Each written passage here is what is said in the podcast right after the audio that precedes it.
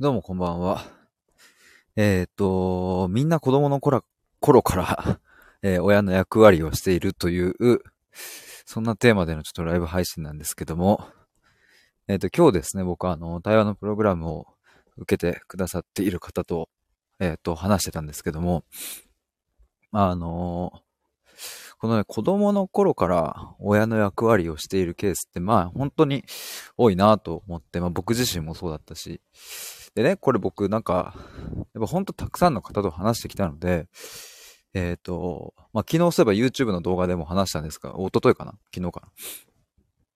まあ、ほぼ例外なく、この、うんなんか本音が出せないとか、何かそういう自己肯定感や自信やらそういう何か悩みを抱えてる人たちってほぼ例外なく、子供の頃から親の役割をやっていたみたいなことが、まあ多いわけですよ。で、まあなんかこれを考えていくと、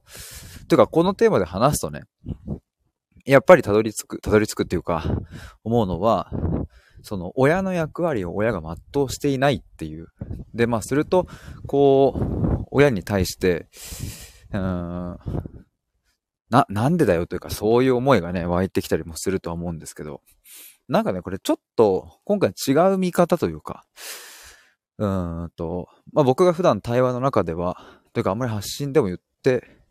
こなかったかなわかんないですけども、ちょっと違う見方をすると、こうも捉えられるんじゃないかなというふうに思うところがあって、それがですね、あの、ちっちゃい大きい、その年齢が、まあその、幼少期か、まあ成人かとか大人かとか、そこに関わらず、人間はそもそも、えっと、親、親性親性って言葉あるのかな？あの、あの、まあ、子供っぽさっていう言葉が、まあ、ある。そっちがいいか。みんな誰しも親っぽさみたいなものを持って生まれてきてるんじゃないかと思うんですね。つまりなんかこう、誰かを守るとかね。まあ、子供っぽさっていうのは別の言葉で言い換えたら無邪気さとか、なんかそういう天真爛漫とか、えーっと、あとなんだ、まあ、我慢しない。うん、素直に表現するとかね、そういうの子供っぽさっていう風に表現するかなと思うんですけど、で、これって別に、えーおじいちゃんおばあちゃんたちも持ってるし、えっ、と、まあ、30代、40代、50代、まあ、ど、どの段階の人でもきっとあるはずなんですよね。まあ、それを出すか出さないかは置いといて。で、逆に言うと、この、親っぽさ、大人っぽさっていうのって、うん、幼少期だから持ってないとかそういうことではなく、むしろみんな持って生まれてきているっていう。だからまあ何が言いたいかというと、なんかこの、子供の頃から親の役割を、うん、担わされて、えーしまうというのは、子供にとって非常に酷なことだなと思うんですけれども、まあ一方で、えっ、と、その程度の差はあれど、皆その親っぽさ、つまり自分の親に対して、えっ、と、親でいるっていう、自分が親でいるっていうことを、やっぱ持つようにこの世界はなってるよなという見方もできるなっていう話です。なんかちょっと言葉が難しいですけど。まあなんだろうな。まあこの一概にこの言葉一つはくくれないから難しいんですけども。まあもうちょっとね、具体的に言うとその、子供に負わせてはいけない親の役割もあるし、子供に全然負わせてもいい親の役割みたいなのもなんかある気がして、例えばその負わせていい方で言うと、うん、親がね、なんか、うん、なかなかこう、例えばじゃあ仕事がうまくいかないとかね、わあ苦しいなとかっていう時に、別に強がらずに、あの、その場で家とかでね、わーって出してる時に子供が大丈夫みたいな、母さんみたいな、あの、僕がいるからね、みたいな、なんかそういう、そういうのって、なんかすごくこう、健全だなというか、あの、あ辛い時には出していいんだっていうふうに思えたり、思えたりもするし、子供がね。だし、やっぱり、あの、こう、親っていう偉大な存在に対して自分が力になれているっていう点において、なんかすごくこう、あの、いい、いいなと思うんですよね。そういう親っの役割を、こう子供ができるっていうのは。なんか守って、僕が守ってあげるみたいな。よくね、なんかあると思うんですよね。もうママは僕が守るみたいな、あの、男の子とかね、よく言ったりとか。で、なんかそれって別に言わせてるわけじゃなく、本当に多分思ってるわけで、ママと結婚するんだみたいなこととか、やっぱそう思うとね、なんか、親っぽさみたいなものは、みんななんか人間の本能的欲求として持ってるよなと思って。っていうのがまあ、いい、追わせていい方の、あの、親っぽさだと思うんですけど、まあ、逆にね、あの、これは追わせちゃいかんっていうのも、まあ、そっちが大半、なんかその、さっき言った、なんかちょっとまた繋がってきましたけど、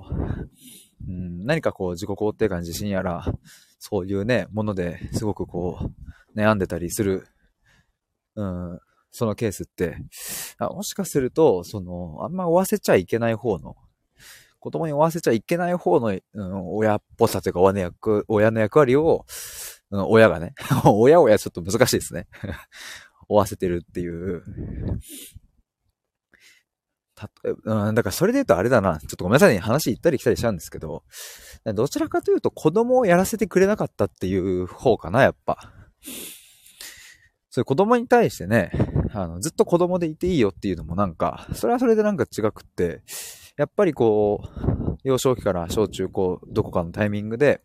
社会性を身につけていって、他の人と、うん、家族以外の人と、こう、関係性を持っていくっていうのは、まあ、どういうことなのかっていうのも、まあ、親との関わりの中で学んでいくところはあるから、何でもかんでも子供が好きなようにっていう話ではなく、時に親がね、こう怒ったりとか、逆に喜んだりとか、泣いたりとかそういうのも含めながら、えっ、ー、と、接していくことで子供の中に、うんまあ、不正や母性も育っていったりとか、そういうなんか健全な精神の発達っていうのはあると思うんですけど、やっぱ逆にあれですね、その、そうじゃなくて子供の部分を大切に育ててもらえなかったっていうところが、もしかしたらやっぱ大きいかもしれないです。なんか話しながらそんな風になってきましたわ。だからこうみんな子供の頃から親の役割を、ま、しているっていうのは、まあこれは一つの事実として、まああるなと思うんですよ。ほぼほぼしてるなと。で、まあさっき言った程度の差はあれど、それの是非は置いといて、まあやっぱりこう親に対しての、こう守ってあげなきゃというかね、そういう感覚とか、どんだけ、どんだけ親が、うん、ひどいことをしていても、なんか最後には、やっぱり親だもんな、やっぱり家族だもんなっていう、何かその、もう、論理では説明できない何かつながりとかを感じてね、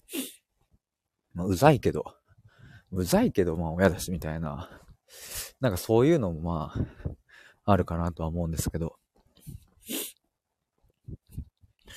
そうだな。まあ、あの、その辺を考えると、なんかね、あの、ちょっと、取り留めもないというか結論もそんなに別にないんですけど、なんかその論理を超えたね、つながりみたいなものが、まあどうしても、この、まあ人間の世界というか、他の世界にもあんのかわかんないけど、特にこの人間界はあるんじゃないかなと思うので、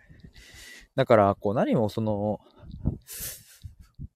うん、子供の頃に親の役割を背負ってきたっていうのはすごく苦しい部分もあるんだけど、背負いすぎるとね、両親があまりにも、例えば、うんと精神性が未熟ですぐとなったりとか、すぐ喧嘩したりとか、それでいて子供のフォローもなければ、ずっと不機嫌だったりとか。まあそうなってくると、まあ子供はなかなか大変な役割を背負うわけですけど。まあそれはね、うん、やっぱりきついけど、まあほとんどその経路を辿っていくんだなっていう。これはもしかしたら一個の真実なのかもしれないですね、なんか。もちろん僕の元に来てくださる方が、つまり悩んでいる悩みが僕との親和性が高く、で、僕がそれを聞くと、やっぱりその、親和性が高いから、親の話に行くっていうのも、もちろんそのケースもあるとは思うんですけど、ただまあ、それにしてもですね、やっぱり数の原理って、侮れないなというか、まあ僕自身も本当にたくさん、あの、もう200人以上、その大学生の時にもこれは痛感したんですけど、大学生の時にも4、50人ぐらいと話して、やっぱね、親とのところにもう何かしら、もう親と健全であるっていうことが本当に少ないというか、で、もうだからこうなってくると健全とは何かという話になってきて、で、結構そのもう、なんか、健全というのは、不健全な状態なんじゃないかとすらも思うわけですよ。親との関係性がね。なんか親とうまくいってますっていうのは、逆に何かそこにあるんじゃないかと。でも親と不健全ですっていう風なのが、実は家族のあるべき姿なのかもしれません。はい、ということで、今日はちょっと特に結論はないんですけども、ちなみに最近、あの、途中でも言ったように、あの、僕、YouTube をですね、えー、ここ最近は上げていて、えっ、ー、と、今回、今日かな ?5 月14日、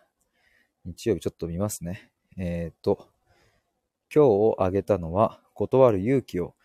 持つために必要なのは、感情の鮮度を上げるということについての動画を上げてまして、昨日ですね、昨日は、えー、自分の気持ちがわからない原因は、親子関係、家庭環境にあるという、まあ、ちょっと今日の話につながりそうですね。その前はですね、小さな納得感の積み重ねが信念につながってくるみたいな、そんな話をしております。もしよかったら YouTube も飛んで見てみてください。そしてチャンネル登録、高評価よろしくお願いします。以上です。おやすみなさい。バイバイ。